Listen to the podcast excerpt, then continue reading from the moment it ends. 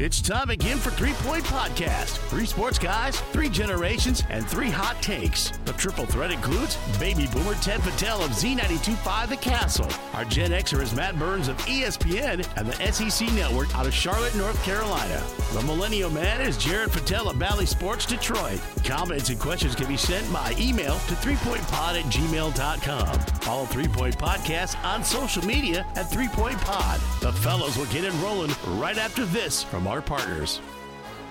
Check out the Memorial Healthcare's Wellness Center in the now building on the campus of Memorial Healthcare.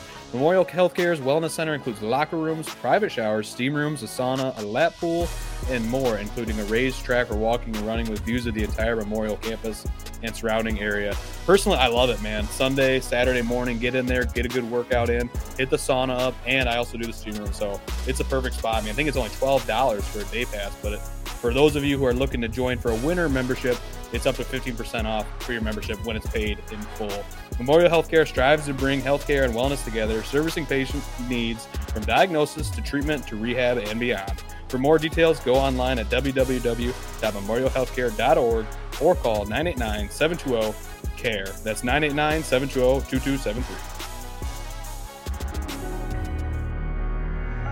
Rivals Tap House and Grill is the area's go-to spot for the best in food and drink. Meet up with your friends and catch your favorite sporting events on over 20 high-def flat-screen TVs and our 120-inch projection screen. Rivals can handle your large or small parties and is an awesome spot to put on your fundraising events. Weekly food and drink specials including gourmet burgers, wings, pizza, homemade soup, and salads. Rivals also stocks a large selection of craft and domestic brews. Rivals Tap House and Grill, the official gathering spot of Three Point Podcast, located on the corner of Shiawassee and M21 in Corunna. It's time for episode 299 of the Three Point Podcast, and damn it, my Super Bowl bucket list trip came up one game short. Hashtag since 57 remains. We're presented by the Memorial Healthcare Wellness Center. Check out memorialhealthcare.org for everything they offer, including discount for 2024. Also, AZ Branding Solutions, Jacobs Insurance Agency, Kori Shook and Associates Real Estate Services, Nelson House Funeral Home, Rivals Tap House and Grill, and Success Group Mortgage and Servicing. You know, we're going to get into the Lions here in a little bit, but uh, uh, pretty tough to wake up after a very, very rough night trying to sleep. I don't know about you guys. It was. It was tough to go to sleep last night. And then, I mean, I'm sure maybe you guys have seen my tweets or uh, we've talked about it on the podcast too. Waking up to watch the morning sports mm-hmm. shows or you know the morning sports radio shows or whatever all football season.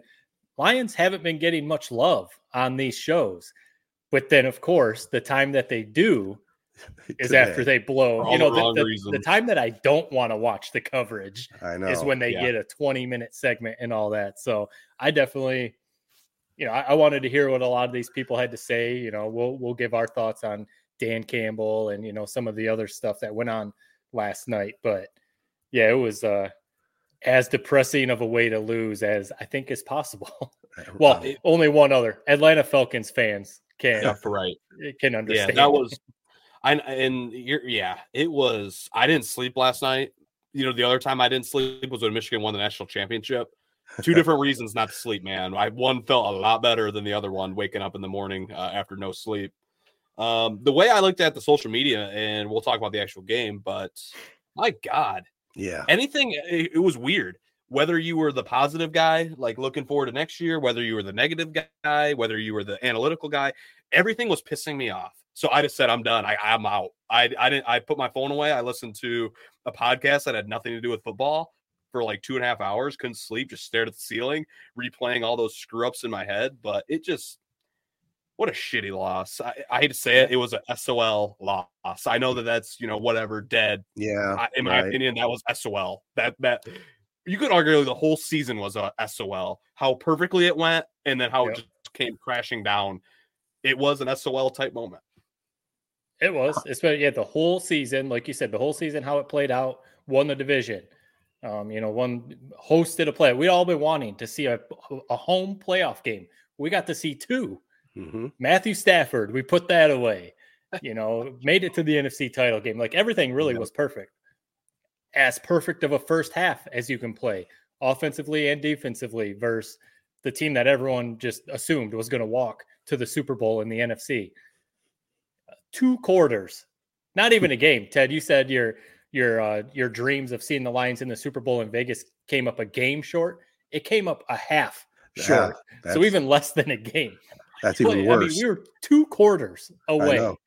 It was. I wouldn't have cared if if the whole comeback happened and they somehow eked out some stupid win at the end. Don't care. It was Right. just they just fell apart in the second half. Yeah. Fell apart.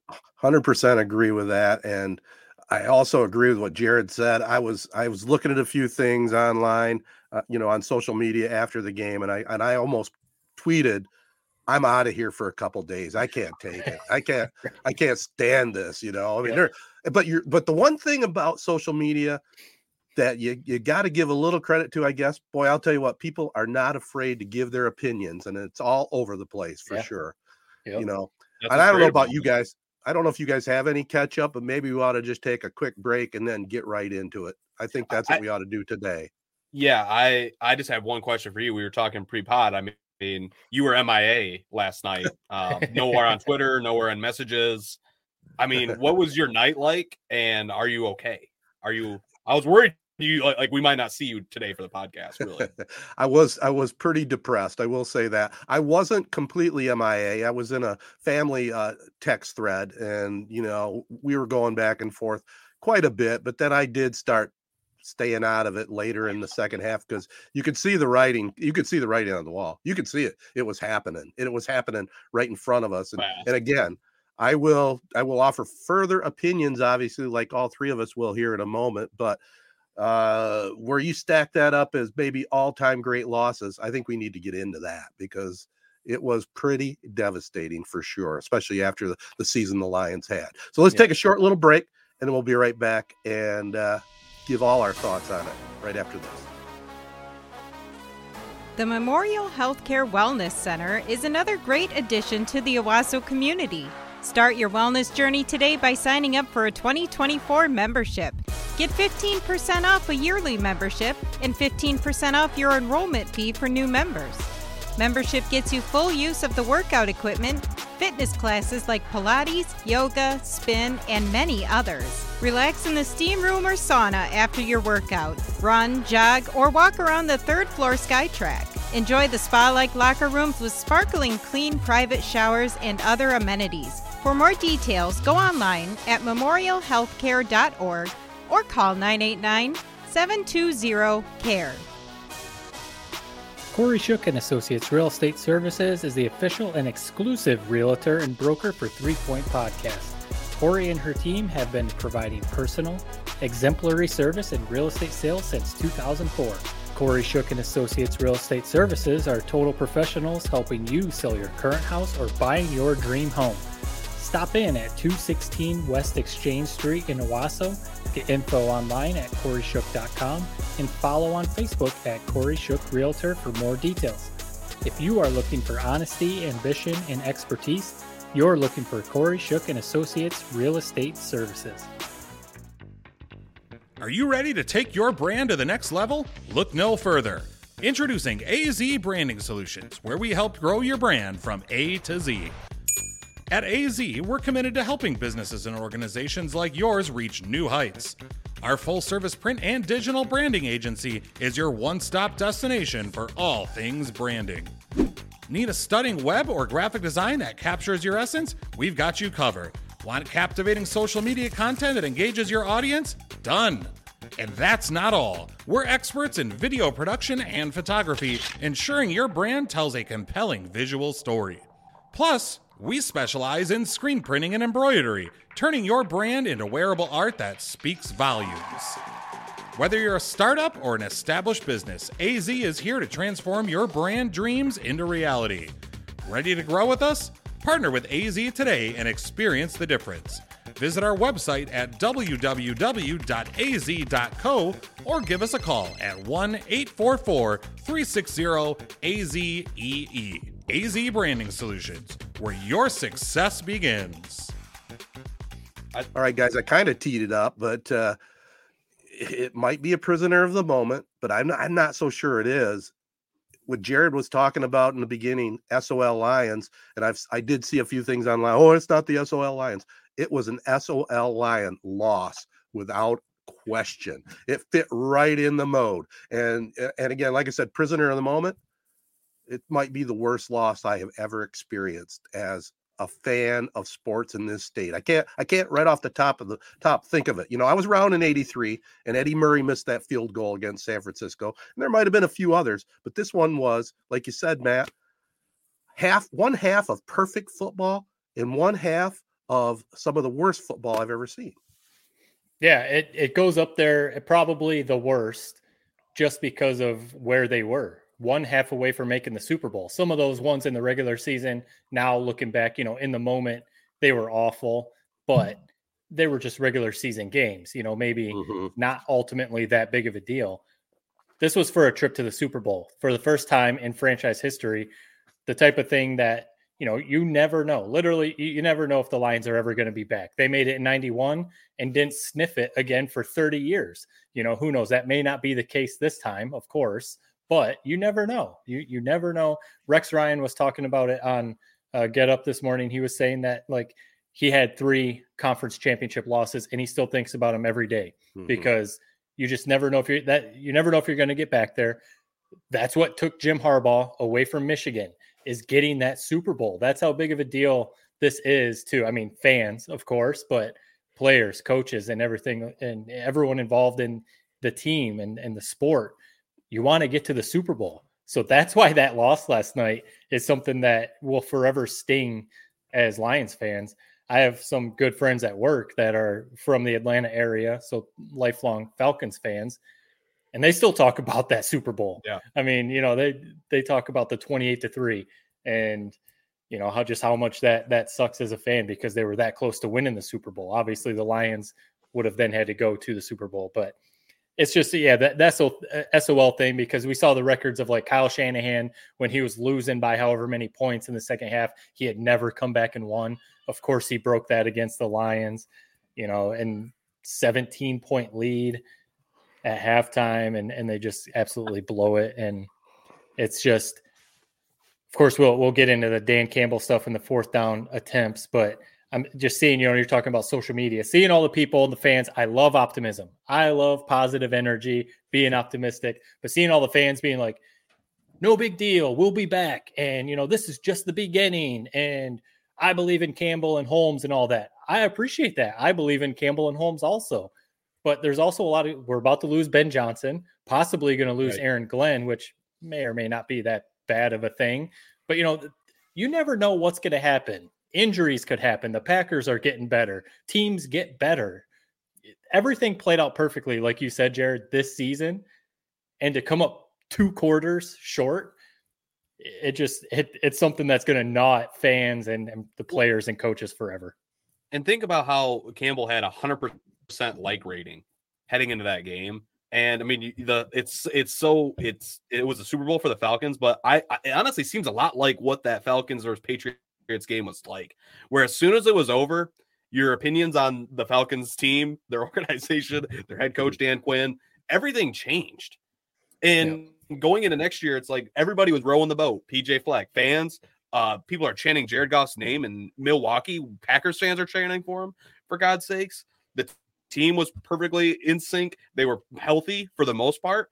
They faced two nine and eight teams in the previous two playoff rounds. They're up 24 7 against Brock Purdy. It's not like this is Tom Brady making a comeback on you. Right. I, right. It's it just what I worry about what this loss will mean for the next two three years. You lose, lose Ben Johnson.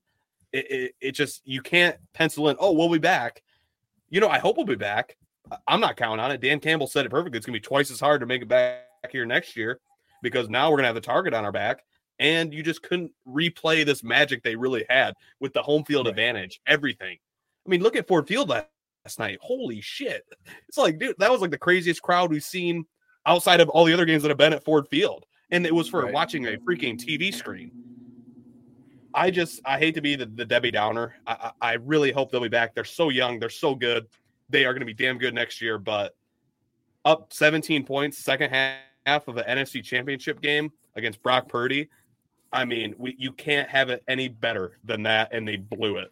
And Yeah. it just it it was so gut wrenching that second half. Ted, you're right. It's like you, there was nothing to be said. It's like, what are you going to text in a te- text thread? Got like Right. you wanted to keep the positive vibes going, but there was just no way to. It was a mistake after mistake after mistake, and a few boneheaded, potentially boneheaded. We'll talk about them. Decisions, just sad, just sad. Yeah. Well, Well- before you jump in real quick, Ted, you, you said, what do you say in the text, Jared? Uh, one of my buddies from back home, he still lives in Michigan. We, we text throughout games and stuff, Michigan and Lions. And to your point, the last thing that was, I looked this morning and kind of laughed. The last thing that we said after the clock's at zero, I just texted to him, shitty. And he responded, sigh. And that was it. That, that was it. That was the end of our conversation. That's all you needed to Yeah. say, man. It's for sure. And you know, you, you guys bring up some good points, and, and even Campbell, which you know, right spur of the moment after that gut wrenching loss, he even flat out said, "This was the year. It's not that easy. You know, it's going to be that much tougher. This team is still, you know, there's going to be changes made every year, but right now, the core of this team." They're set up to be good. Now, are they going to be Super Bowl good? you got to get it done. You got to do it on the field. And this year, it was just teed right up for them. And that's why this loss was just totally devastating to this state, to that team, I'm sure, uh, to anybody that is a Lions fan, eh, you know, and there's reasons why. So let's let's get into some of that. You know, let's start with Dan Campbell. Let's just get right get that right out of the way. Uh, there's been a lot of debate about him going for it on fourth down, not going for the field goal. Why don't you guys start it off? Well, the big thing is that they, you know, you hear people say this is what he's been doing his whole career, or, or as a head coach ever since he came to Detroit. This has been what he has done. So it wasn't an abnormal thing for him to do. Everyone knew that he's gambling Dan. He goes for fourth down more than any other coach, but they have success at it. Fourth and three or less, they convert basically 80% of the time. No, That's no, really that's good. wild. That That, it's really good. And, you know, that's one thing I, I say whatever I say about golf, but he typically is very good at those those quick plays. Ben Johnson usually dials up a Yep. little quick route to St. LaPorta or St. Brown, and Right. you know usually they get him. The first one, it was a tough catch, but Josh Reynolds is a professional wide receiver. That first one he should have caught, and I'm sure he would say the exact same thing. Gotta So, catch that ball. That that first one, the whole game plays out differently if they get that. they, they go to the Super Bowl. He makes that catch. It's They that go to the. Super Bowl. Yep, because they milk some clock, some more clock, and maybe they score. At least get a field Um, goal. At right. least you- a you- field well, goal. the field goal. That's that's the other side of it. Who knows? Uh, because they're field goal kicker. You know, people say like if you don't trust your field goal kicker, why have one on the roster? That's a fair thing to ask, but people don't remember they picked him up basically mid-season. He, he was any on any team. So I saw someone we, we posted on Facebook a, a few hours ago about this and that we were recording a podcast and someone replied he he would like to ask Dan Campbell, did you go for it or you know, did you not kick the field goal because this is your identity and this is what you do or because you don't trust your kicker? And you know, that'd be I'd be curious to see. Obviously, he would not come out and say I don't trust my kicker. You know, Dan Campbell's not going to say that, but is that part of it? Do they just not trust him to kick those 40 plus, 50 plus yard field goals because he doesn't have a very good success rate at that?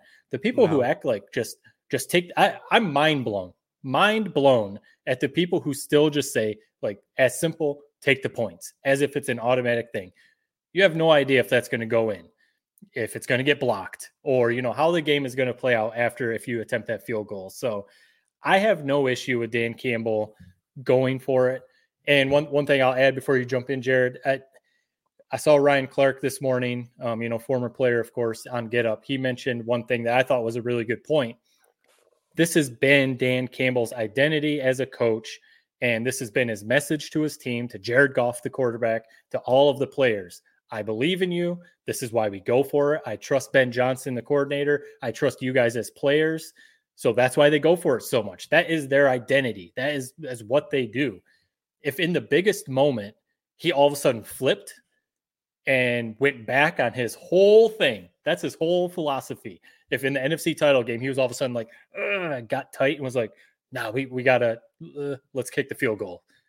That that could backfire. The players could be like, "What the hell, man? This is what you don't trust us now? You trust us all season, but then all of a sudden now you don't trust. So I mean that that's I thought that was a good point. I mean, you put your trust in your players all season for the last three years since he's been in Detroit. You're going to trust him in the NFC title game too. And Jared Goff said it on the podium too. I don't know if you guys saw it. Like he, Mhm. a reporter asked, "What did you think about the fourth down conversions?" And the reporter almost couldn't even finish the question. Goff was like, "We should have converted." Right. Uh, great call. We should have converted. So no no problem with Campbell. The one was maybe the third down on the goal line at the end of the game when they ran it and then had to burn a timeout. That was questionable. But It made That's that, part, that part flat out made no sense. Uh, but I'll be No. honest, I was like, I, w- I was like half like even watching at that point. I didn't even give a shit. It was over. I mean, I know it wasn't technically over, but for all rights and purposes, it was over.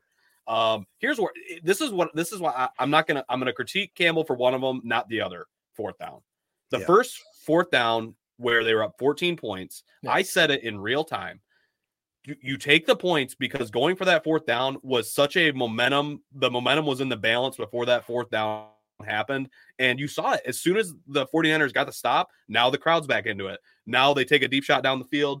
And now they have literally all the momentum after Aiyuk made that great catch. right. You don't tempt fate when you have a 14 point lead in such a big game. Take the points, keep the momentum. And I get what you're saying, Matt. I, 100%. Badgley, I don't trust him or Badgley. But up 14 points, 45 yarder, NFL kicker, no real pressure. I mean, there is pressure, but not nearly the amount of pressure that would have been on them on the second attempt if they went for uh, the kick at the end of the game. Take your chances with Badgley there. I Yeah. agreed with Campbell on the on the fourth down call at the near the end of the game. I didn't trust Badgley in that in that position to tie the game, and it felt like they needed a touchdown. The way that game was going, everything 49ers way. Let's say even they make the defense somehow makes a miraculous stand after they tie the game at 27. I don't trust the the Lions going against the 49ers in, in overtime. It, it felt like a losing proposition. I really thought they needed a touchdown on that drive, and they just didn't. They didn't do it. Um, and and it, it's funny people critiquing Campbell. Like the Yeah. players got to make plays. That first Right. fourth down where I said they should have kicked. Yes, I'm critiquing Campbell, but also they dialed up a good play. It just bounces off of Reynolds' hands. I, just it's a gut punch. I hate that this is the conversation, and it will be for the next year at some point the players got to make some plays and dan campbell can't do everything. He's not a perfect coach by any means but a lot of what makes him him is that mindset and it what's got it's what got us there for sure but god damn it i just wish he could have reeled it in a little bit on that first fourth down. I know it was fourth and two. I know they should have got it. Reynolds should have caught it. But you were just playing with the football gods at that point. Don't get greedy. Go up by three scores and you can basically play a horrible rest of the game like we saw and they're still going to barely be able to maybe make more than 27 points. So it just sucked. It, it really Yeah. sucked. It reminded me of Tin. Cup, where it's like it was almost like pride. It's like, dude, yeah, I get that this is whatever. I, I'm I haven't seen that movie in like 20 years, but basically, what you know, he was so ri- he was he was a gambler essentially, and that's what got him to the you know lead on the 72nd hole, the U.S. Open. But I get that's what got you there. But at some point, just be smart, swallow your pride, and play conservative, man. You're up 17 points. If you play conservative, you don't lose the game. It, it's a loser's mentality. We always talk about you, you want to play not to lose, but if you play not to lose, they're not going to lose that game. You're up 17 points with Jay Goff, with with uh, loaded offense, Ben Johnson calling plays. You basically needed one score in the second half to ice it. It's just two field goals would have accomplished it. you know, I can see your I can see what you're talking about, but I disagree. I think it comes down to you got to make the plays. The play was there. He made the right call. They put the game away if Reynolds catches that ball. There's no guarantee he's going to make the field goal. And like Matt Right, said, right. it is not their mentality. It goes against the whole grain of what this team has done all year long, starting with their head coach. They expected to make that play. Reynolds Right. just didn't come up with it. And then when you talk about losing that game, it's the players that lost that game. There's key Yeah. plays in every single game. My goodness, 60 years old, I probably would have had that interception. How do you drop that ball? How do you drop that ball? I mean, it was obviously yeah, it's it was a tough one. I, I know you've got the interception. I, I know you've got the interceptions it was on the hands. It was on the hands. But like you know, he was falling back. I'm not. I'm not ah, defending him. He should have called. Catch the he should have called. ball. Yeah, he's falling back. But that was just another one where it was like, when that happened, that was just starting to add to the. I don't want to say SOL, But it was stuff like that that always happens to the Lions. A That's when I quit play. texting right there, man. It bounced off his face mask straight to the wide receiver, basically. Like it couldn't have bounced off and ricocheted way over or bounced Right. off and went backwards. It bounced right up, basically into his breadbasket for a 50 yard gain. And, you know, who knows what would happen if he caught that interception. And it, everything could have flipped. I mean, that was when momentum really started turning after that freak play Yep. because the one fourth down already didn't happen and everything. And but it, to your point of the players have to make plays. I've said it a lot. when- You know, whether we're trying to defend Jim Harbaugh or whether you know back, you know, when he was going through his struggles, I always say that it should be the players taking accountability, and I think that's what Jared Goff was doing on the podium. He was taking accountability, and I'm sure Josh Reynolds would do the same thing because he had that other on a third down Mm. crossing route, first down. I mean, Jared, you would have made that catch. Like it was a perfect throw from Goff right here, and he just flat dropped it. That was another play that would have got a first down and would have extended that drive, and who knows what would have happened after that. So there was the punt from Jack Fox that was a bomb, Oh, like an 80 yard punt. And again, I know that's a tough play. It's easy for us on our couch to be Right. like, you know, just down it at the one yard line. Those dudes are running full tilt, trying to look at the ball and also stay in. But of course, the dude that caught it slid into the end zone and it's a touchback. So you go from pinning 49ers at the one inch yard line to now they get it wa- way out at like the 20 or 25 or whatever. So right. there's all these stupid plays that it was like if you could have just executed if the players could have just executed these couple plays it's a completely different ball game Yep. completely different ball game sure. there was a sack after one of them if he came in on again a perfectly dialed up blitz Missed tackle. and just completely whiffed on Purdy, and then Purdy ran off for 15 yards or He something, was- and it was just like it's frustrating watching watching Brock Purdy look like prime Michael Vick in 2004 Madden. Like, Dude, he, I will be honest, I was shitting on him the whole first half. I'm like, dude, this guy sucks. They need to sign Kirk Cousins. I literally made the comment Kirk Cousins should call the 49ers as soon as this game is over. He showed me a little bit of mettle. I, I, I don't, I mean, apparently he runs like a 4 5 40. Uh, the Yeah. one play, there's two plays that you're really like ma- chat my ass in that second half. Um, the Josh Reynolds drop. That was when I slammed the remote at the couch. I mm-hmm. was perfectly cool and calm until that third down drop, where I was like, all right, what the F is going on?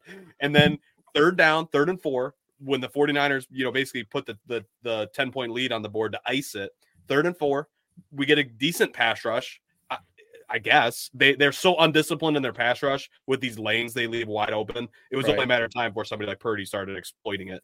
Purdy sneaks through. Anzalone's basically spying Purdy, waiting for him, Mhm. and Purdy like just leaves Anzalone in the dust. I, Yeah. I couldn't believe what I saw. It's like, dude, this guy legitimately might be one of the top athletes in the NFL with the way he was avoiding the rush, making guys miss, and running for third down or running for first downs in key positions. The one thing I want to say about the players have to make plays. That fourth down, you you leave it up to chance. And that's just football. I mean, it it, what it should have been a catch, but at the end of the day, it's like a diving grab to Josh Reynolds' right. Jared Goff had to avoid, I think, Nick Bosa to Yep. even make that play happen. It like I just hated that call so effing much. I, I, I don't know shit about football. I, I don't. But in real time, I wish I was kidding. I said this is going to bite them in the butt. You do not tempt fate. You just gotta get the points, man, or it, or die trying. If Badgley Right. misses the kick, okay, now we don't even blink on that second fourth down attempt later in the game. We're going. Uh, it just it was it was one of those weird ones too. Again, it's the hindsight thing. We can all question it. We're not Ben Johnson, basically like what you're saying, Jared. We're not head coaches of NFL teams.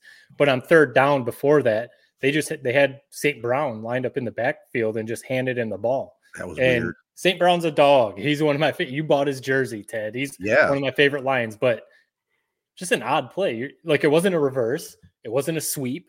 They just handed him the ball and he got stuffed, which brought up the fourth down. It- it was just really like That that- was a that's strange the one. play you're going for. You, Montgomery is just running all over the place, and running like a man possessed, man. so the second I- half was weird too. I saw a stat; they only ran like eight times in the second half after running Gouging all over them. 160 yards in the first half. They had rushing or something, and so now in the second half, you're going to go full on like throwing the ball there. You're throwing the Montgomery throwback to Goff, and then you do the flea flicker that actually worked. It was a tough, would have been a tough catch by Jameson Williams, but again, you're a professional wide receiver. Yeah. Make that catch. So it was the second half altogether was just, it was weird. It was almost like the whole team just got positive tight. play? It was It a felt like it felt like every play was shitty. Like Right. it was, especially for that stretch where it was like the the the punt that was a touchback, the drop. That was like ten minutes of actual game footage of football where I don't think we had a single positive play happen. No. It And- it, it was terrible. And when they had a chance to maybe try to swing the momentum, Gibbs fumbles the ball. You know, it was, Yeah, a, it was an And then the odd fumble. exchange, but they have their turnover, and you're just not going to win that way. That And was Gibbs, Gibbs only had one. Gibbs only had one fumble the rest of the year. So that's Un- another one of those things. Like, of course, this dude just does not fumble the ball, and he Right. does in Yep. that moment. And It reminded me of Corum versus McCarthy, Michigan State 2021. Right. Just like it was such an odd play that it felt like it was you were doomed to lose as soon as it happened. and it Mhm. made no sense. Like it's just the NFL player. They haven't had a screwed up exchange like that all season. I don't know. I'll be curious to know what happened. It just seems like maybe that's just a rookie making a rookie mistake, and you just hope that it doesn't uh, result in what happened, which is a fumble. Just get if, if you're losing the ball, just go down. It just sucks. We can't have those things happen against the 49ers in the NFC Championship game when you've already lost all your momentum, just compounding. Um, where Yeah. does this guy? say- Where does this game leave you guys with Jared Goff? And this doesn't have to be a, a bash fest, or it can be, or a love fest, whatever. Does that make you have more or less confidence in Jared Goff going forward? So he still has one year on his deal.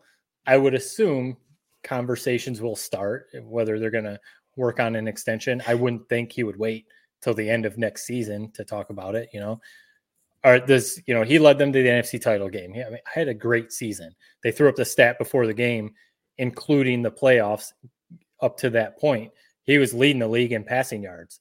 Um, we, we know how well he played. He played awesome. But did he show a little bit of his limitations in that game to you guys? To me, it kind of did. The the lack of mobility to me, I don't think you have to be prime Mike Vick in today's NFL. You don't have to run like that. Even Lamar Jackson has dialed back his running a little bit. But we see Mahomes scrambles. Brock Purdy was scrambling all over the place on the on the Lions last night. And having that part of having that athleticism, having that option as a quarterback to me makes you a top 10 quarterback or makes you worthy of getting that huge extension. Maybe not like Joe Burrow money, but you know, up there.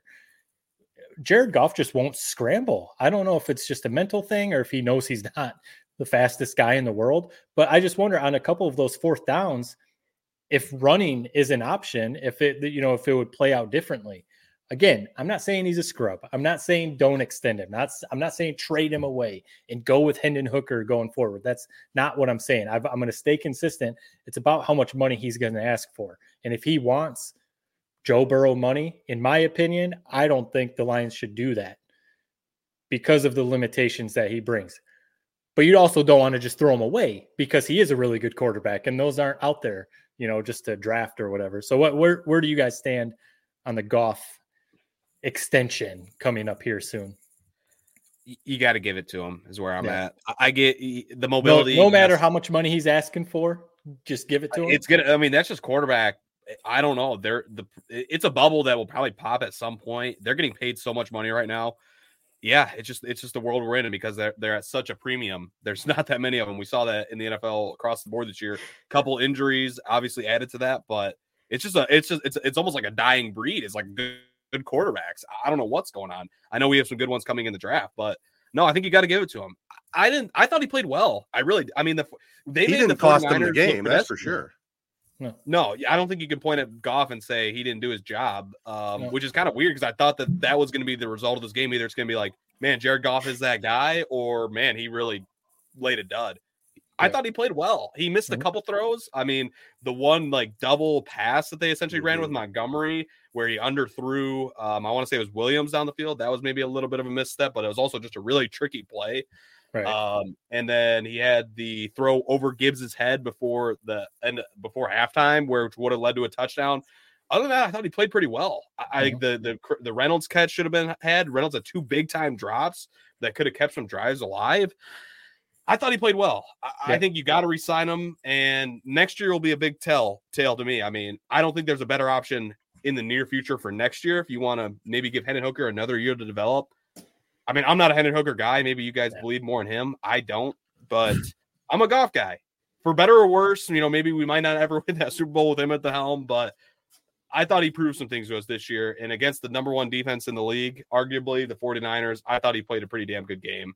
Wasn't You know- perfect, but pretty goddamn good. They, they, it was a quarterback winning performance, and they still lost. Yeah, Yeah. Goff is never uh, he he he has the liability. He's never going to be a mobile quarterback. That's just Right. that's just the way it is. But the other the other things he brings to the table, as far as I'm concerned, just my opinion, you it's got to be Goff next year. There's no other Yeah. alternatives. I mean, there's no no getting around it. And if you want him to come back next year, you got to offer him a fair contract. Now, is he going to break the bank? I don't know, but you got to pay him a fair amount of money. And for crying out loud, for what he did this year, is even though he's slow and it sometimes has trouble getting out of the pocket when they put pressure on him, there those quarterbacks that can run like that, they're at a premium that can run and throw. There's not that many that are really that good in all aspects.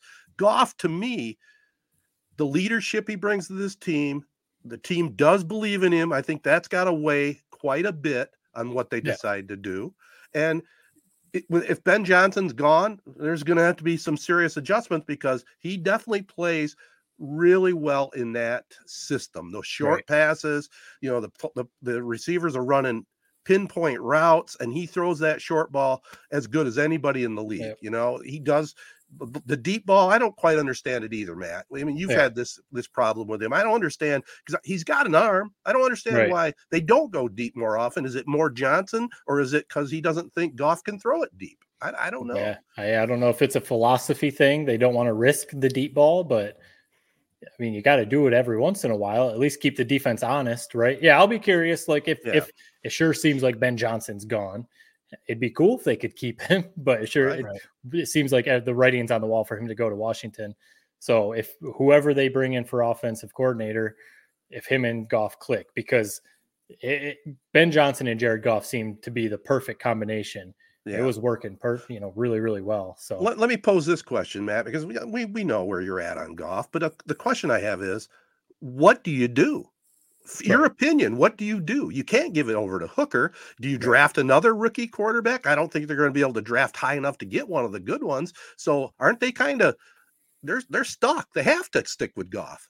yeah i mean yeah even if you are a hendon hooker believer if you're a tennessee fan that loved what he did at tennessee or yeah tennessee Right. he hasn't played i mean he's still like Right. he hasn't even played so you, you really have not even in preseason you literally have no idea what he has you know because he was coming off that serious injury.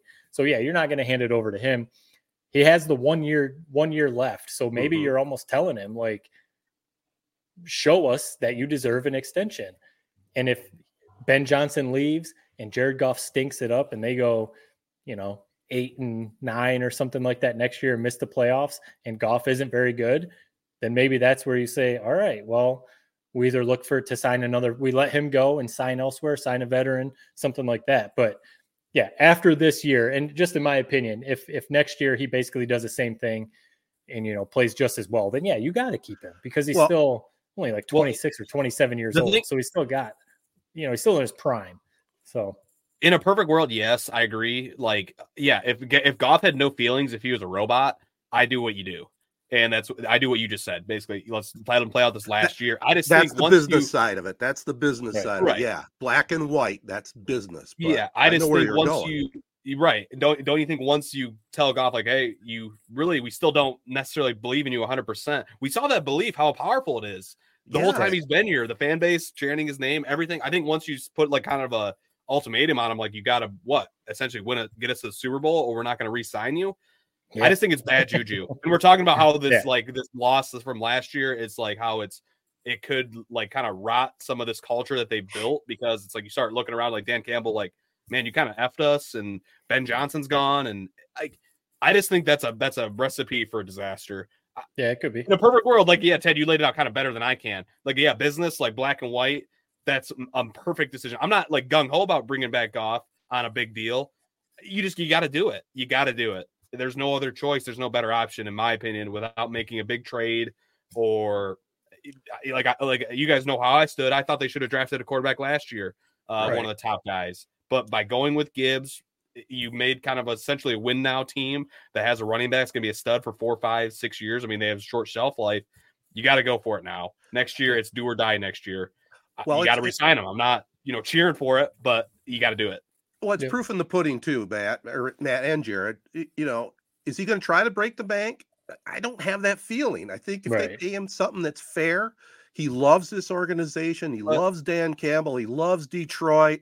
He has made a home here, and I think that goes a long way. I really don't think he's going to ask for, uh, you know, top five money. I, But I, mean, it's still, wrong. but it's like 40 million. I, he's gonna he's gonna get that money. I, if you're Goff, why would you not ask for it? it every I don't like you have to, and I think he's gonna get it. Uh, you have to get it. It's like again, I feel like he has all the leverage. I really do. I- I- Well, he's and- getting 33 right now. So yeah, what how big a stretch is it to go to 40 Four- or 40, right. 43, whatever? Yeah, it it'd just be crazy to me if if they do give him top dollar like that, and you put him up there, and he's making as much money as Joe Burrow, Lamar Jackson, Patrick Mahomes, you know stuff. You know that Goff that is- that stuff will all play out, but Yeah. I don't know who the comp is, but Goff is due for like I don't like Ted. Maybe he was somebody way back in the day or Matt. Matt. I don't know who's like the guy who like everything on paper, like the stats, everything. It's like this guy's a really goddamn good quarterback, but for whatever reason, everybody we can't all like say like he is like up. There. It is weird when you say like yeah, Joe Burrow, like he's up there with Joe Burrow, Mahomes. It's like nobody views him that way. But at the end of the day, he's like he keeps winning, he keeps producing. It's like maybe he is up there. But Well, right now he's brain num- will never right now he's me num- put him up there. He's number 17 right now. Burrow makes 55. Okay. Right. So yeah, some of those if- guys are way don't you there. think Goff should be top 10 after this year and, and what he's shown he can Nuts do? how much they make. I know. Yeah, they make a lot, especially guaranteed. Uh, to me, perfect world would be like a three year extension. Three year extension. You know, he, he's locked in. that. He's locked in that. for three years, and then you know you see where everyone's at after you Yeah. know that three four years. Because like we've said before, they're gonna have to pay all these dudes, these young rookies that Brad Holmes has been Mhm. drafting. They're gonna have to pay them. But you know we'll we'll see how everything plays out because I do think even though I said like and even Dan Campbell said you guys we all talked about it. He was saying we might not ever be back here, and he's I, I think he was saying that at the podium to Yeah. like keep the guys hungry. It's an honest statement, of course, Well, but it's yeah. not like it's not like he's saying we are not ever going to be back here. I think he's just True. keeping it real and saying we don't know. The NFL's tough. We might not be back here. And I think he's trying to like send a message to the players like if you liked this, Hmm. you're going to now have to work harder to get back here because like I think you said it Jared, you're going to have a big target on your back. And there's also the side I forget which one of you guys were saying it, but part of what made this season so magical was the magic of the whole thing. First time, you know, hosting a playoff game, winning the division, exercising all these demons and everything. You had all the stories, you know, of the the fans who had never seen a playoff game and the the family connections and just all these heartwarming stories. The Dan Campbell story, you know, coming from being a former player and the way that he goes about things. Everything was playing out like this Detroit Lions story. I had so many friends at, at work, you know, who are not Lions fans from other places tell me like, oh, we're we're rooting for the Lions because you know such a cool story, and it'd be really cool to see you guys win one. Now, no one gives a shit about the Lions now because we've right. been there. Right, Now, yeah. all all those stories are old news. You know what I mean? Like, so now next year, what's going to be the like magic? Now you're not riding that wave of we want to host the first playoff game in Ford Field history. We want to win the North for the first time ever. We want to make win a playoff game for the first time in 30 years. You know, there's none of those stories. So now you just got to be a good football team. Well, that's Now- why now- that lo- Well, think about that loss hurt so much. It, Right. It was. It, I'm sorry, guys. I, I hate saying this. I, I- I'll be rooting for him next year and for the rest of my life. I always will. it was. It was last night or bust. I hate to say that. It really feels that way. I, I'm sure I'll come back around in in eight months when we restart the season and we get a nice little shiny new draft pick that Brad Holmes is going to turn into a stud. But wow, it really felt like it was it was last night or bust. That's how it felt, at least watching the game to me. Yeah. I- and d- do you guys think part of the shine is off on on Dan Campbell? I mean, how is it not? It's like think about it's so hard to get 100% belief in your coach I, I don't even know if Kyle Shanahan has that. I don't even know if Right. Bill Belichick had that. They had that this year. And if they if they didn't lose the game, how even if they lost it, like let's say how the Ravens lost their game versus the Chiefs, I think he still would have 100% belief. But anybody with a brain, I get Jared Goff's out there saying the right things on the podium, but Right. I mean, we we had our disagreements on whether he should have went for it or not. But in that locker room, don't you think there's a little bit of a crack in the foundation that let's say they go, they do the same thing next year and they and they get bounced in round one of the playoffs? I think people start viewing him and this entire regime differently. That was a shit show last night, and we'll never forget it. Worst loss of your lifetime, Ted. You said that. I know. Well, I mean, Kyle Shanahan was the offensive coordinator for the Falcons in that 28 to 3 Super Bowl comeback loss. So, right, as everyone views Kyle Shanahan as one of the best offensive minds in the NFL, but he does still have that on him. People, even Bill Belichick, I think most people agree that he's the best coach in NFL history, but people are questioning him. What has he done without Tom Brady? You know, there's some people saying that maybe he's not the greatest because really it was just Tom Brady that made him the greatest. So I I wondered that too, Jared. If you know, yes, Goff was up there saying this the, the right things. I saw St. Brown and even Penei Sewell saying all the right things. And those all those quotes you saw all during this playoff run from Frank Ragnow, Taylor Decker, all these guys talking about how much they love Campbell, best leader they've ever been around. You know, all, all those cool quotes about Dan Campbell that are still true. Um, they they still believe that and feel that way. But you do wonder next year, the first big game that he's going for it on fourth down when he could be kicking a field goal. Right. What's everyone going to talk about? Oh, that NFC championship game. Remember when this backfired? So are the players going to be thinking about that? You know, like you you wonder the whole shine thing. You know, you're not going to be 100% getting those fourth down conversions. But right, are people going to start questioning like, "Hey, Dan, it worked, but now let's try and be smarter." Like are you know, are people going to start saying, "Listen, we got there riding the the gambling Dan thing and you know, doing all that stuff, but now, all right, if we want to be a real Super Bowl contender, we can't be tempting fate all the time and and going for all these crazy fourth downs against the Cowboys. They go for two, go for two, go for two after all that that crazy sequence. Like, yeah, I I, I kind of get what you're saying. Like, our players even going to start to be like, hey man, we we got to play. Yeah, there's analytics and there's all this other stuff that that people follow, but at some point we got to just take the points and kick the field goal. So are they going to draft a kicker? Is that what's going to happen? They have all this cap space. Are they going to go out there and try and sign a kicker that they trust?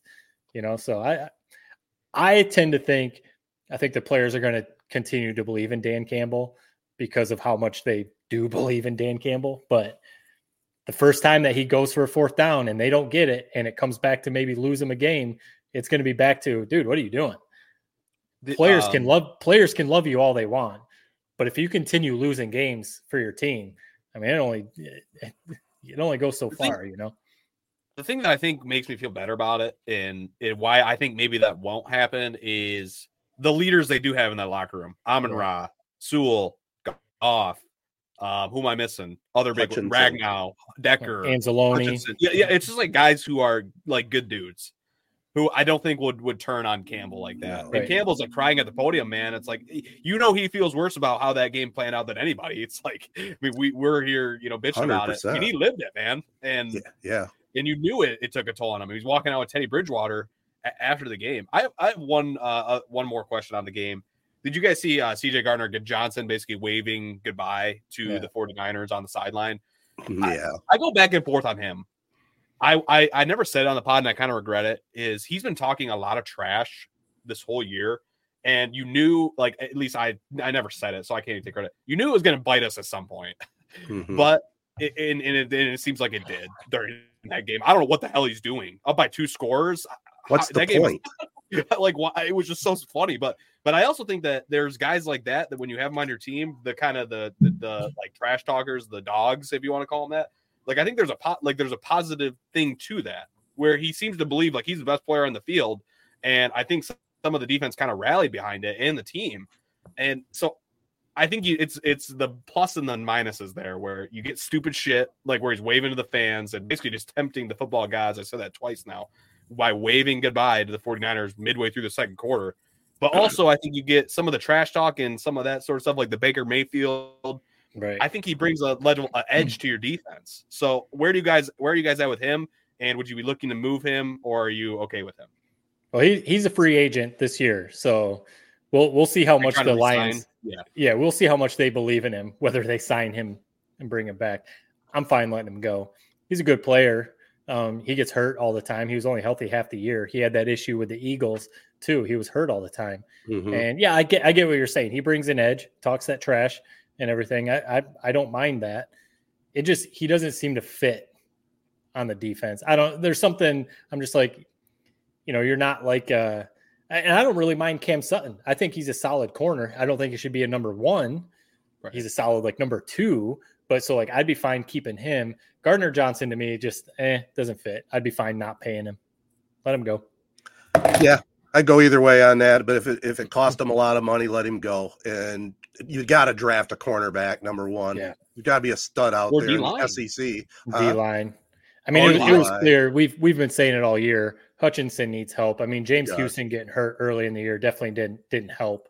Um, but they they need to get Hutchinson some help. He he had a couple pass deflections, but I don't think really otherwise he did much else last night. It was clear. I was I made a point to watch, like Mhm. specifically watch him a couple possessions. He was getting doubled and chipped every single play. George Kittle would either chip him and then go out for his route, or they would just straight up double team Hutchinson. And I think one thing too, Purdy, at the, maybe it was a halftime adjustment. We know Hutchinson has that speed. He would get deep off the edge, and because Lions' defensive line isn't all that great, it would just leave a gap. You know, he would get so deep. He would okay put a little pressure on Purdy, but then there was no one there to back him up, and Purdy would take off for 10, 15 yards or whatever. So I think that would help if they had a couple other you know solid defensive linemen. They've got like 60 million in cap space, more than anyone else in the league. So they're going to have draft picks. They've got cap space, like I just said. So um, they're, they're going to be able to do some stuff. So maybe, hopefully, that what you kind of teed up, Jared, are people going to continue to believe in Dan Campbell or are they going to jump ship? Hopefully, people still believe in Dan Campbell. So hopefully, free agents are like, yeah, I want to go play in Detroit. I want to go play for this guy. Right. And they can, because, yeah, D line, you, you said secondary. Um, you know, o- offensive line, you know, you can always use depth there, Right. but they, they need some they need some help on defense. Look, Am, am look, I? Go ahead. Go ahead. I was just gonna say, you know, Dan Campbell, he's beloved, and and he is definitely still. One game's not going to tell his tale. Yeah, we'll Right. we'll we'll know the Dan Campbell story two or three years down the road, but people are still going to want to come play for that guy. They love him, and they Yep. love the way he plays the game as a coach. So Yeah, that's who, my who doesn't love who doesn't love Campbell? Um, he, Right. you're exactly right. I, I, I'm overreacting. That's what that's what a podcast is. I mean, I, I went through the archives recently, and it's like, man, I mean, if it's that's that's what this is. you, Yeah. you fire from the hip. It's what you it's what you feel in the moment, and that's how I feel. I, I just worry about it. Um, yeah. The one thing Yeah. that I was a bit disappointed in, I don't I don't want to be the Hutch hater. I'm not the Hutch hater. I'm not a Hutch hater. I love Hutch. I thought he was in for a big game when he started the game with those two uh pass break or pass deflection swats, whatever you want to call them. Yeah. I mean, he ended up with basically what what Mark Titus uh calls a trillion. You know, he played every he played all the all all game and didn't record a single stat. Zeros Hmm. across the board other than those two breakups. I thought we were due for him having a big game. I really did. I mean, he, and, and I know he gets doubled. He needs help. He needs help. We need help everywhere on that goddamn defense.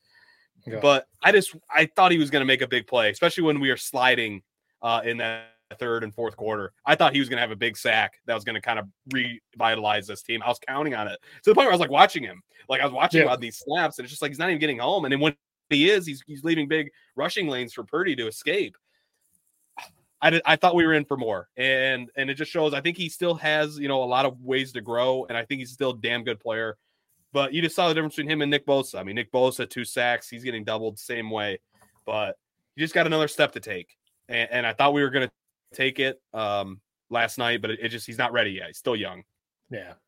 Yeah, it's only his second year. And obviously, we've said a number of times now on the podcast and today he needs some help on the defensive line. But, right, I, I'm sure he can look at the tape and maybe get coached up a little bit or maybe Right. watch a guy like Nick Bosa and be like, all right, what's he doing that's that I'm not doing, you know, or something like that. But anyone at this point, and I know you, I'm not saying that you are a hater, but anyone at this point who is still a Hutchinson hater, that's just what you are. You're you're a hater because he's proven that he's he's one of the best defensive ends in the league. He just, you know, it'd be And nice. I- like the Niners had Nick Bosa and they went out and got Chase Young. You know, they were like, you can't have just one guy. You've got to have more than one guy on the defensive line. And I'm ha- All right. Well, sorry. No, go Um, ahead.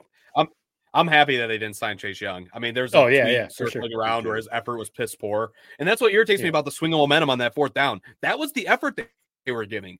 Greenlaw's slamming his helmet on the sideline, like they were done. just keep, just god They damn it, make it a three score game.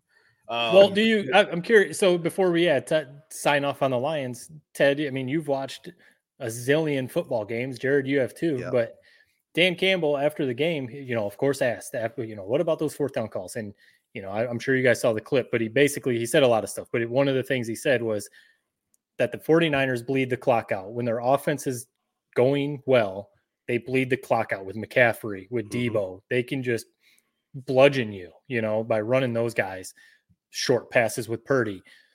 And he said he wanted to take back momentum. You you keep talking about momentum, Jared, and, and rightfully so. But Dan Campbell was saying with those fourth down calls, he was trying to take the game. Like, you know, we, we talk about you don't play to Right. lose, you play to win. And he was playing to win. He saw that things were starting to flip. He saw that the 49ers were getting momentum. So, one, he doesn't have the best kicker in the league. Two, they're really good at fourth downs.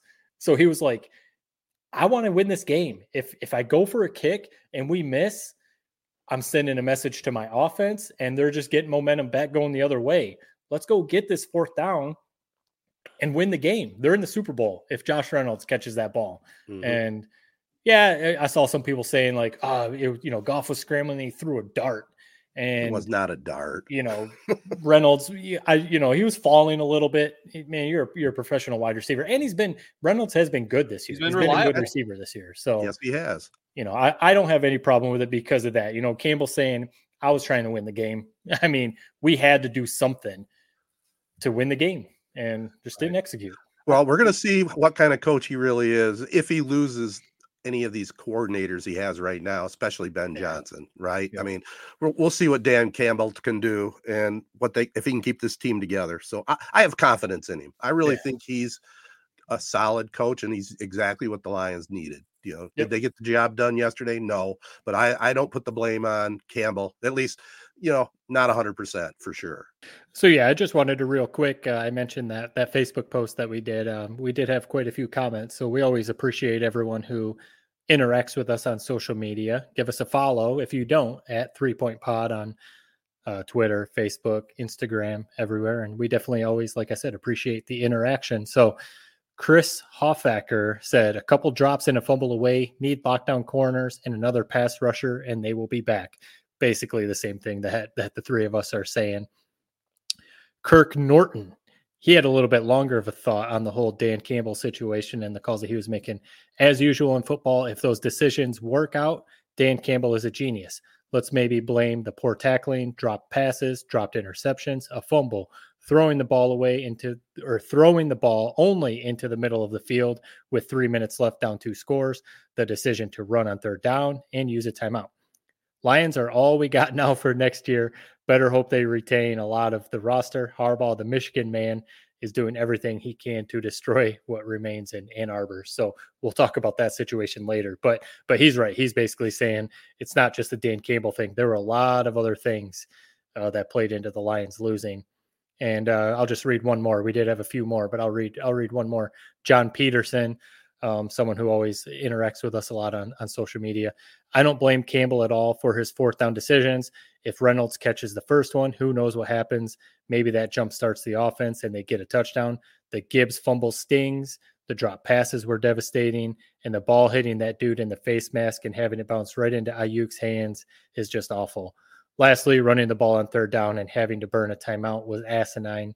You absolutely needed all three timeouts on defense. So, overall, uh, even looking at the the other comments on that post, most people kind of were in the same mindset as we are. Can't blame Dan Campbell. There was a lot of other things that went in to the Lions losing that game last night. Who knows? Maybe maybe we'll look back on this like uh, Michigan in the the playoff Yeah. three years ago against Georgia. Just got run off the field, and it was like, all right, cool season. Michigan not quite there yet. Obviously, now three years later, they won the national title. So maybe we'll look back in a couple of years and be like, man, that that NFC title game against the Niners that was wild. But all right, they figured some stuff out. Let's I hope you guys so. are right. I've always been negative. I hope you guys are right. But God, that that's one Hey, that's gonna least- stick with you for a while, for a lifetime, For probably. sure.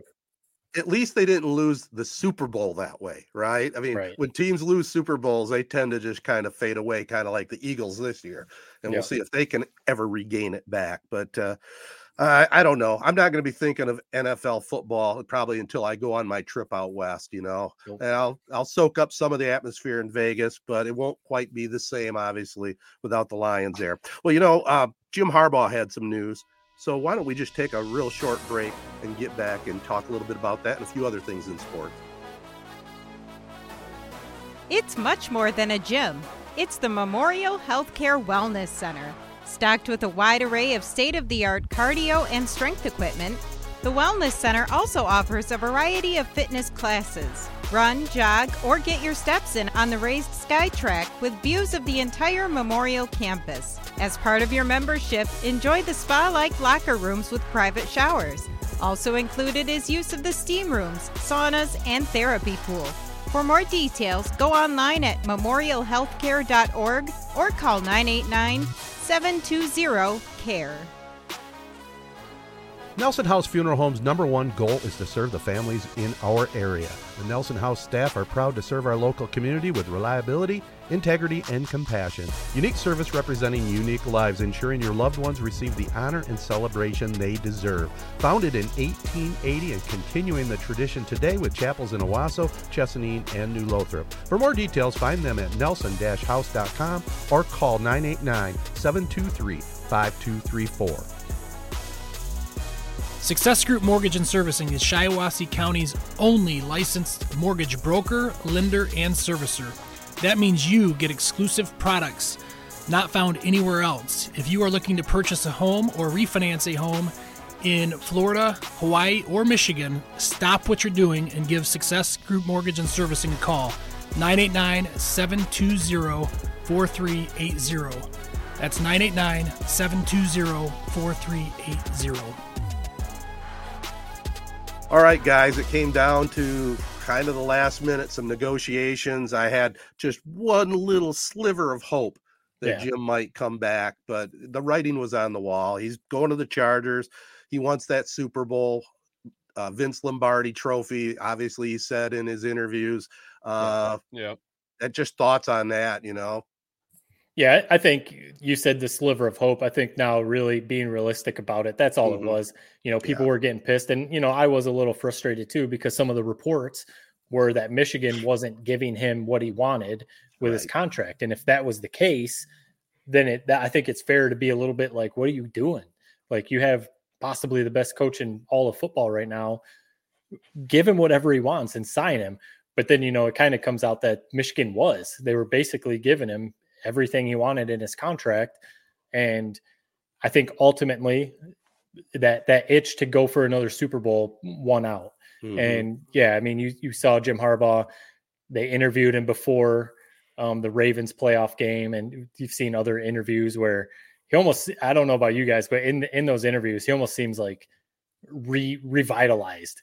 You know, He he's so excited to be back. I, th- I think he loves football so much, but knows college football is great. The national championship is great. Michigan football is great. NFL is king. To have a chance, you know, he's sitting there watching his brother coaching the playoffs, going for a Super Bowl. And, you know, now that he has a chance, he seems to really love Justin Herbert. You know, I, I think ultimately there was no shot he was going to be at Michigan for the rest of his life, like we all kind of hoped. So, you know, it kind of stinks because it seems like we were in a spot right now where we could rattle off a, a few handful of, you know, maybe not in a dynasty, but you know, we're set up pretty good. And now Jesse Minter's gone, defensive coordinator, strength and conditioning coach is gone, which was a big deal for this team. Harbaugh's obviously gone. So Sherrone Moore um, lost a lot of talent and some really good coaches. He's going to have some work cut out for him, Yeah. but It- so current national champions. We got to remember that. Right. Do you, do you do you think that was a slam dunk automatic hire with Sherrone Moore? I think I personally think they had to make that hire, Right. but I but I also have some hesitations because you know they we watched what he could do when Harbaugh wasn't there, but Harbaugh was there Right. all week, right? I Let's feel see- like that's the, I think that's the thing a lot of people are forgetting. All the credit. It's not poo pooing on what Sherrone Moore did, Right. but Jim Harbaugh was still there that whole week. He just wasn't there on game day. Exactly. So, like, we're about to see what Sherrone Moore can do when he is the full time head coach. I think he'll be a good coach, but Mhm. Yeah, I, that, uh, sorry to jump in on you. I, I feel No. like people almost forgot that part of him coaching in those wins. Right. it God, it sucked. I mean, you know, it's funny. We talk about how, how great of a fall it was it was, and it was. but my God, if this is the best fall we've ever had, it still kind of sucked for a few different ways. I mean, Corunna loses in the championship game we Right. thought they could have won. Harbaugh wins the title, then he's out as soon as he wins it. Lions season from heaven ends in hell. I, I don't know. Maybe it was the worst fall. Yeah, maybe But- we got to rethink that. right. Yeah. Biggest tease ever. It could have been that. Yeah, it's um, it sucked. I don't know, and and so yeah, it's it's it. I would have been pissed. I think everybody would have been if the administration didn't give him what he wanted. It seems like they did. Um, I don't know. It, like he was gone. We knew he was gone. I just it still was a gut punch when he eventually did it.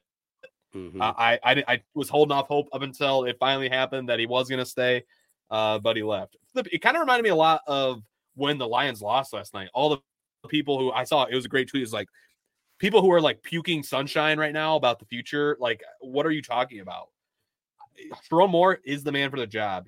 He's going to be a damn good coach. But we throw Jim Harbaugh up there with like the greatest coaches ever. We see Right. the gap from Urban Meyer to Ryan Day. Ryan Day's lost like Mhm. five games, but it, it's still a big gap between winning those national titles and being a good, good, solid program. Michigan will be a good, solid program. They're not going to be what they were with Harbaugh, in my opinion. I hope they will, especially not next year. I mean, they got a lot of holes to fill. Sherrone Moore X's and O's, man, he's up there with Ben Johnson and calling plays, but there's a lot more that goes into coaching a football program than calling plays. And that's what Harbaugh was good at. He was a CEO in that respect, where he Mhm. knew how to assemble a goddamn good staff, knew how to get the right recruits, knew how to develop them. Um, we'll see. I'm excited to see what the chapter will hold, but I'm not going to be excited for it until we're, you know, getting ready for the Michigan run out for their first home game of the year next year under the banner. I'm more so mourning the loss of Harbaugh because, man, you said it, Matt. It really seemed like if he came back, this was going to be a dynasty. I'm going to say it, Yeah. dynasty. But the one little silver lining is I kind of like that Harbaugh left on top. Now you can never Yeah. take him down. State can't, Ohio State can't, NCAA can't. He retired on top, and there's also something to be something to be said for that too. Yep. Yeah, I, that, that it's a good point what you said that people are almost as much as Michigan fans and you know a lot of other uh, people are now saying it how good of a coach Harbaugh is, one of the best in football, not just for his success in the NFL but in college. So I, I thought about that too when people just give it to Sherrone Moore. He he deserved it. That should have been the guy. You didn't want everything to fall apart, kids to start transferring, and you know everything else what you see at other programs. You give him the job. You hope things keep rolling along but it was kind of like, man, everyone just acting like Michigan's going to be right back in the national title game next year. It they are losing Jim Harbaugh, the person that you're saying is one of the best coaches in all of football. So that's not just going to like not matter. If any, and they're losing. I mean, probably one of the hottest returned up and coming defensive coordinators. Yeah, right. oh, yeah. Minter.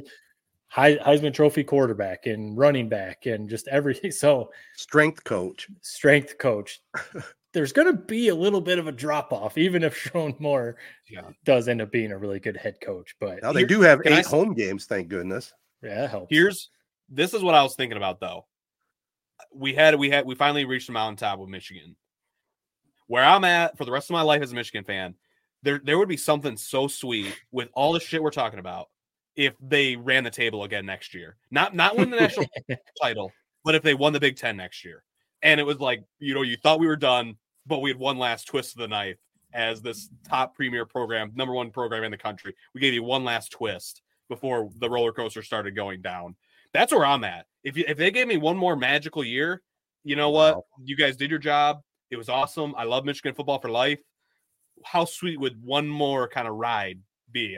Am I alone on that? You're alone on the likelihood of it. I'll tell you that much. right. Well, yeah. well, that's what would make it so magical. Like Right. Ohio State's assembling the dream team with NIL, 13 million new staff members, this new conference. Like it just would be one last laugh if we got one more year of, of this ride, man. Fire I'm- up the victors, baby.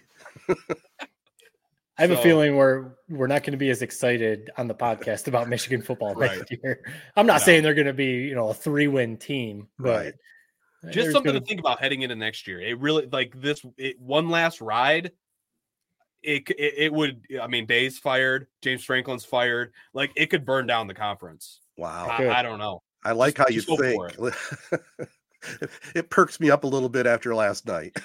luckily, luckily, there's a lot of guys coming back on that defense. They're going to be able to hang their hat on the defense. The offense, we'll we'll we'll figure that out when the time comes. I guess. Right. And it seems like Mo- Sherrone Moore's going to keep the the Smash Mouth identity, which we all grew to love. I never Right. thought I would say that, but I love it. I want nothing else for a football team.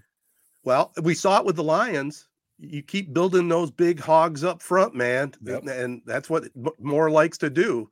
Likes to have those big offensive linemen. And if Michigan has that kind of, uh, you know, those kind of players every year, they'll be solid. And why not smash it? Yeah, it Yeah. works.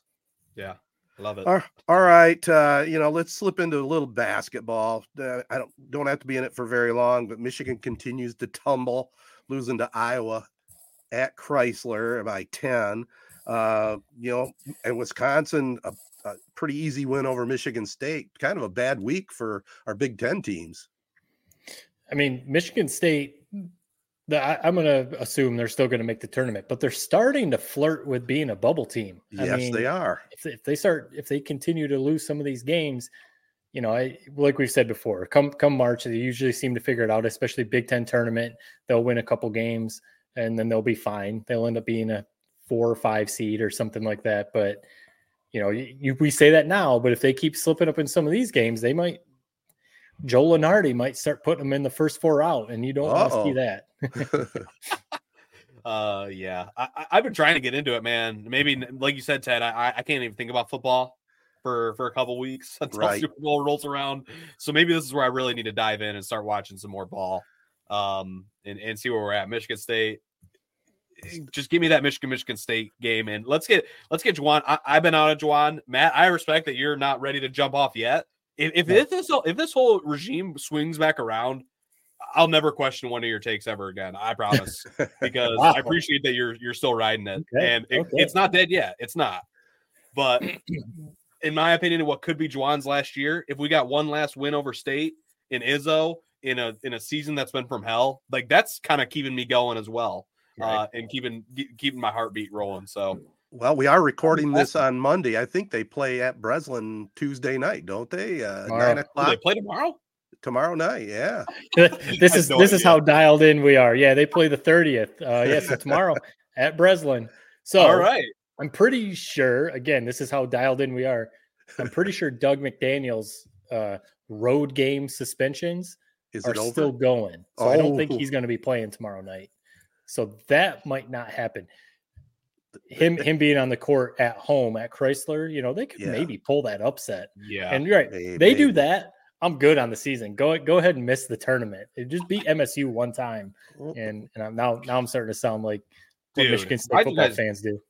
I mean, I'll be watching. I hope they can win, but God, that's gonna make this week even more fucking hell. I didn't When, know that when was Michigan. State runs them oh. off the court. Oh yeah, Breslin's gonna be popping, gonna be rolling, man. I I can see it now. Ugh. It is. Uh, oh yeah, I forgot. So yeah, again, this is this is we're exposing ourselves on how plugged in we are to college basketball. Nine o'clock. This is this is the one that's on the Peacock app. I, I- Oh, I remember that one of them was on Peacock. So gonna have, gonna have to sign up for Peacock if you want to watch it. Because I can't Oh, watch boy. it. Just oh boy.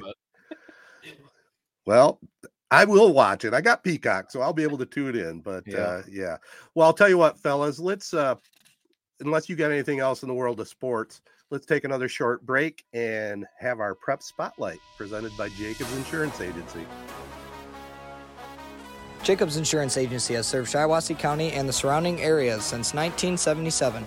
Just like Three Point Podcasts, we've had three generations Gary Jacobs Sr., Gary Jacobs II, Brian Jacobs, and myself, Noah Jacobs, serving our community with offices in Waterford and Owosso on M21, just west of Home Depot. Stop in or go online to jacobsinsurance.com to get a quote or get your questions answered by our team. Jacobs Insurance is a proud supporter of our local schools and the proud sponsor of the Prep Spotlight. Insure everything, local, independent, and trusted. It's our family working together to protect yours. That's the Jacobs way. All right, guys, we'll jump right into it. Again, thanks to Jacobs Insurance. Uh, Noah Jacobs was at the PA last Friday night over at Corunna's. The Cavaliers took care of business against Owosso. 81 to 43, 18 triples in that game officially. I think I had posted 17, but it was actually 18. And that's uh, Jim Woodworth. I think Kori Shook was on board for this game. 50 bucks per per three pointer. Ouch. Yeah. Better get some advertising out of that. We'll, we'll have to give him some extra love. Yeah, I think I saw Jim. Jim posted something like because he he put this out there at the beginning of the season that he was going to do this fundraiser. I think he said something like he had budgeted that they would make like 63s total and yeah. they, they've already basically hit that and they still have whatever four or five games left in the season so right. uh yeah they're they're gonna surpass his budgeted amount i would say. Yeah. Oh braylon Sosha had a big game with 25 wyatt bauer had 17 and you know i, I put a few pictures on twitter. It was uh, jerome murphy night. That was oh, kind of yeah. cool to see. You know I, I was telling the boys i joined casey and joe at halftime and and chatted with them for a little bit, you know, and it was it was classic because you know we all know Murph, kind of soft spoken guy, you know, kind of quiet, but man, he was soaking it up. He was waving to the crowd. It was it was really cool to see and well deserved. Yeah, that is it's cool to see someone who yeah he he deserves getting that type of fanfare on his way out. Yeah, the shirts were great, man. Uh, yeah, he, they were. The Murph, just a just a 34 years. Man, it seems like he's been doing it for 70 years.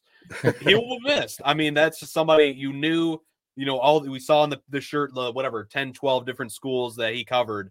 You knew if it was a big game, Jerome's going to be there on the beat covering it. Uh, and just Absolutely. a good dude. You know, yeah. he always had, you know, a smile on his face, same guy every time you saw him. Just a heart of gold. So he's going to be missed. And you know what else? Uh, uh kind of underrated. I mean, he, he's an excellent writer. He right, yeah. he wrote wrote up the games really well. I thought, you know, and kind of gave you that personal touch to it. So he'll be he'll he'll be. My one complaint: I wish they he should have had one last ride writing uh, on Friday night. Yeah, that was my one complaint. Give him one last article. Michigan or Corunna versus Owosso. They're honoring the Murph. I would have liked to have seen what he would have done with the pen uh, after that game. Yeah. Uh, some of the other games, guys, Chesaning down Mount Morris, uh, 48 47. So the Indians stay undefeated. We, we're going to make some connections with their head coach and try to get him on our next podcast. Mason Struck, who's having a great year, had 22 in that one. Durand, uh, a two point win over Montrose, 69 67. The Railroaders having another good season, 10 and 4. And it was Perry over Saranac, 61 53. DJ Jinks, one of the better players in our area, finished with 24 points in uh, girls basketball, Owosso uh, split as they defeated Corunna 47 24. Peyton Spicer had 15 for the Trojans. Ovid Elsie down New Lothrop 52 to 37. The Marauders improved to 10 and 1. Here's a here's one we haven't talked about before, guys, and I, I think it's really good. You know, since Title IX came into place in the 70s, it, it's been amazing to see the rise of girls' sports. And I don't know what you thought, but in wrestling, sometimes they would have girls wrestle guys. And I just, I'm an old timer. I don't know. I just didn't kind of warm up to that. But now they've got girls have their own wrestling teams, you know, and there was a, a big invitational at Ovid Elsie, 138 contestants. And I mean, I bet that was awesome yeah, to see. Yeah, Great for the girls. Yeah, that is cool. Does does every school have a team, or do you have to have a certain amount of? Um... I don't think they do yet, but they're yeah. working on it. It's one of yeah. those programs that they're trying to get developed. Chesaning's Crystal Loose uh, was the winner at 144 pounds. Ovid Elsie had a couple winners. Kaya Spice, who I just saw, she was named the athlete of the week in the Argus. She's a five five uh, sport athlete. You don't do that very often in no. high school. And then she's going. She's she's a solid wrestler. She's the daughter of their wrestling coach. She's going to. Uh, I forget what sport, might be swimming, but she's going to Hawaii, Hawaii, oh, wow. Hilo. And that's where she's going to go to school. That's pretty cool perk right there. I would say so. Yeah. Yeah. a, li- a little bit ways from home, but Abs- pretty cool.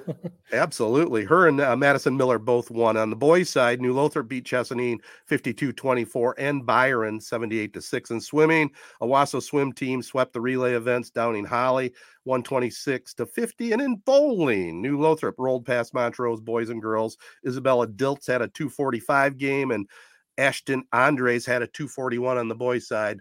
Both of those bowlers could kick my butt. I'm always happy when I just break 100. I don't know about you guys. Break a hundred, and yeah, you got to hit triple digits. You got But to. At least, at least push 150, get up towards 200. I've never But- been a good bowler, man. Never. It- It's it's consistency. It's just like golf, you know. You know how it is. gotta Muscle it. memory. You just got to Yep. do it a lot. Uh, Castle game of the week coming up this week, Friday, February second at seven o'clock. Chesaning, those unbeaten Indians take on the Montrose Rams. So join Casey and Joe for that. Uh, guys, I don't know if we're and that again was the prep spotlight presented by Jacobs Insurance. I know we're going uh, a little long again, but I got a couple quickies on uh, Tedertainment if we want to throw anything out there, you guys. Yeah, let's, let's- do it. I've, I've got a couple too. All right, let's take another pause and we'll be right back to finish it up. Hey, gang, please consider a donation to the ALS Association Michigan chapter, serving people with ALS and their families since 1988. There still is no cure for Lou Gehrig's disease, and every 90 minutes, someone is diagnosed with ALS. For more details, go online at webmi.alsa.org.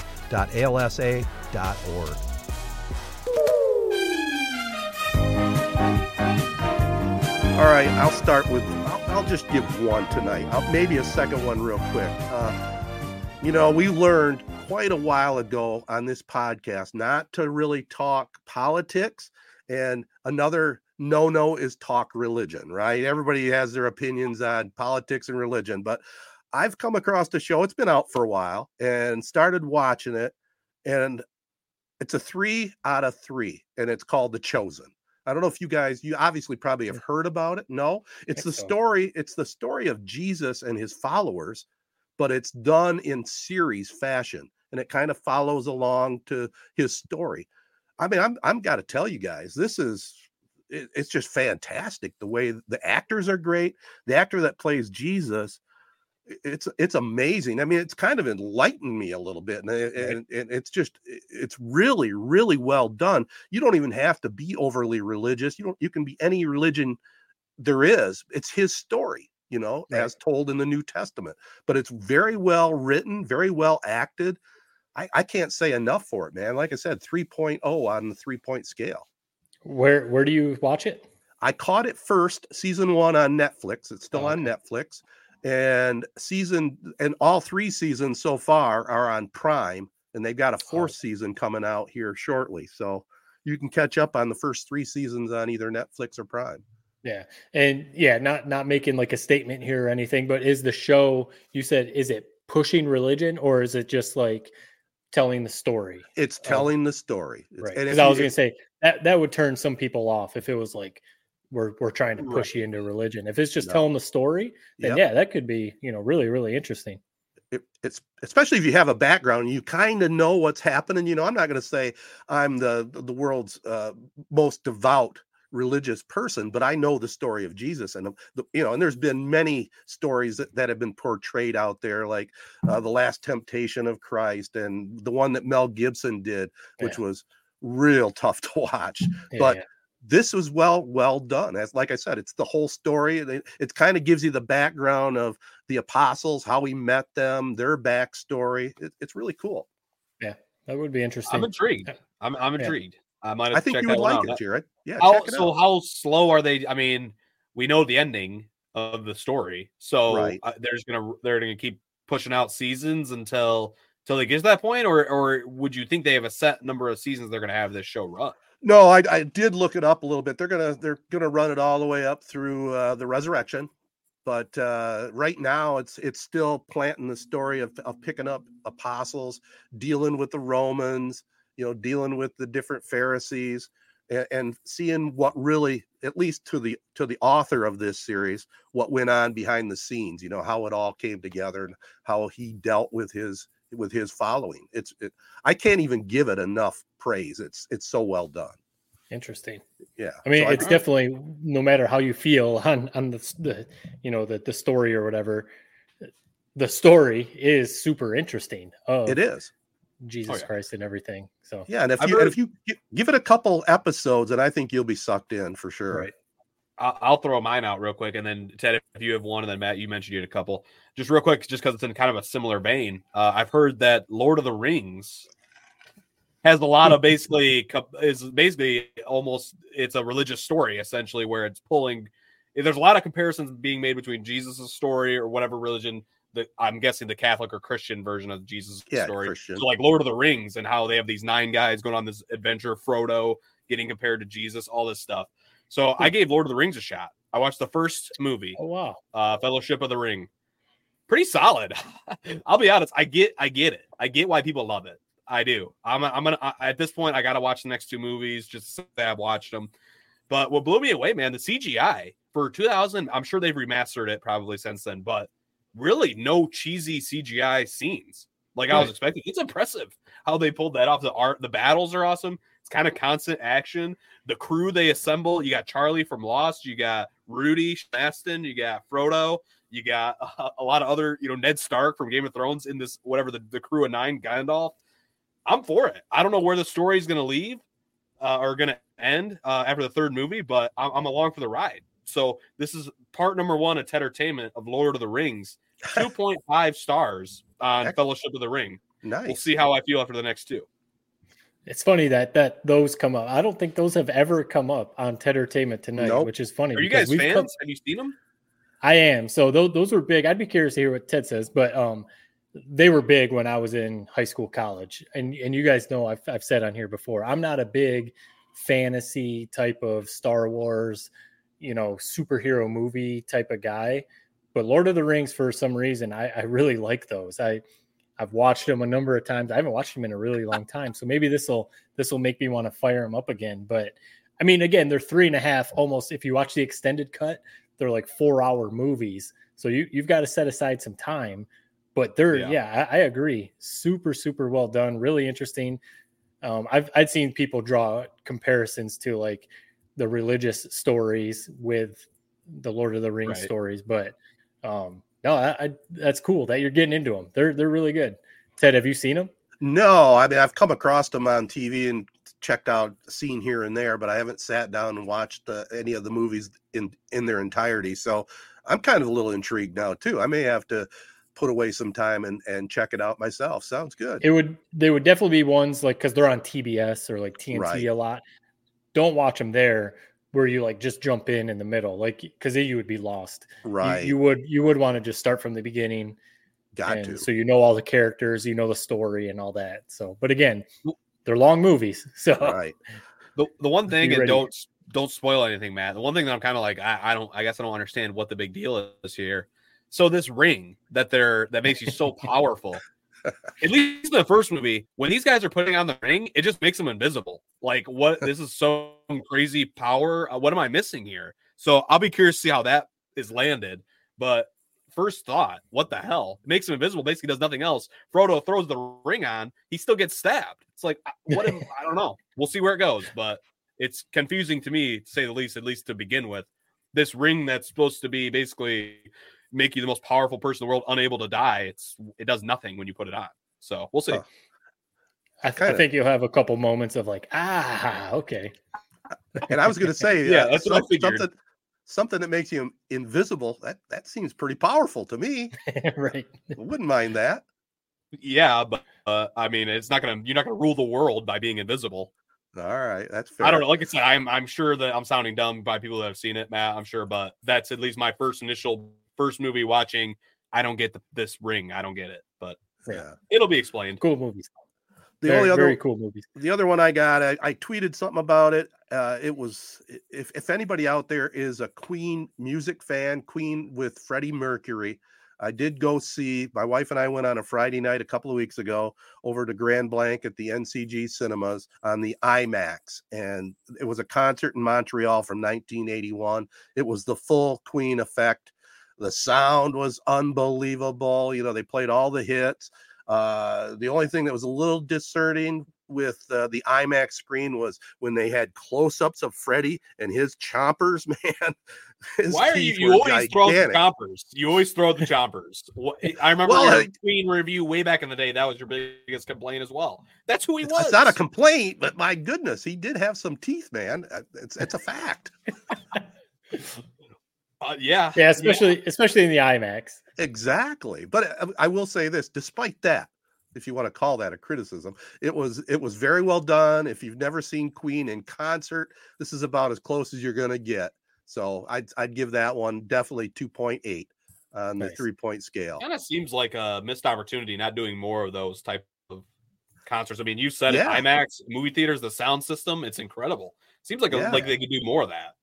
I was thinking the same thing when I left, to tell you the truth. I mean, we know Taylor Swift had the whole thing out there, right? With Right.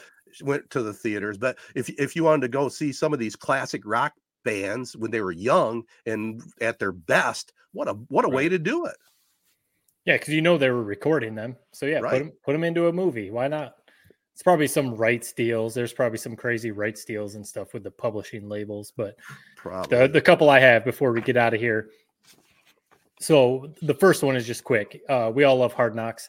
I don't know if you guys have seen. Actually, I didn't know that they were doing this. ESPN Plus, ever since 2020, has been doing a Hard Knocks style. It's called Inside the College Football Playoff. Hmm. It's like it's on ESPN Plus. It's like a four part um, series that follows all four teams that make the playoffs.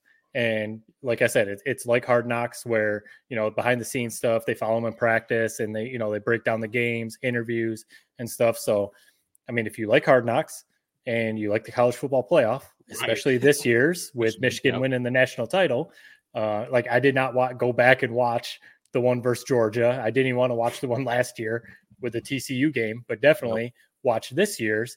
It's just a cool four part, um, you know, relive that college football playoff with Michigan, see some behind the scenes stuff at the Rose Bowl and then the national title game. I, yeah, if, if you have ESPN Plus, I would definitely recommend uh, checking that out. Heck yeah. And then, um, go ahead, Jared. No, I, was, I think I, I think I actually. It's funny you mentioned last year's. I think I turned it on for like five minutes. I'm like, dude, this is gonna make me sick to my stomach. I can't watch this. Yeah. But I, I totally forgot about it. I need to watch it this year for sure. Yeah, it, it's it's really well done. I wouldn't say. I mean, it's really well done for sure. I wouldn't say it's at like up there with Hard Knocks, but um, I, I would say yeah, it's comparable. If you like Hard Knocks, you like this. And then um, last one. So Kevin James, you know, grown ups movies, King of Queens, you know, Oh, comedian. Um, I've I've always liked him. I just I just think he's really funny. I, I like King of Queens, and then you know some other movies and stuff that he's done.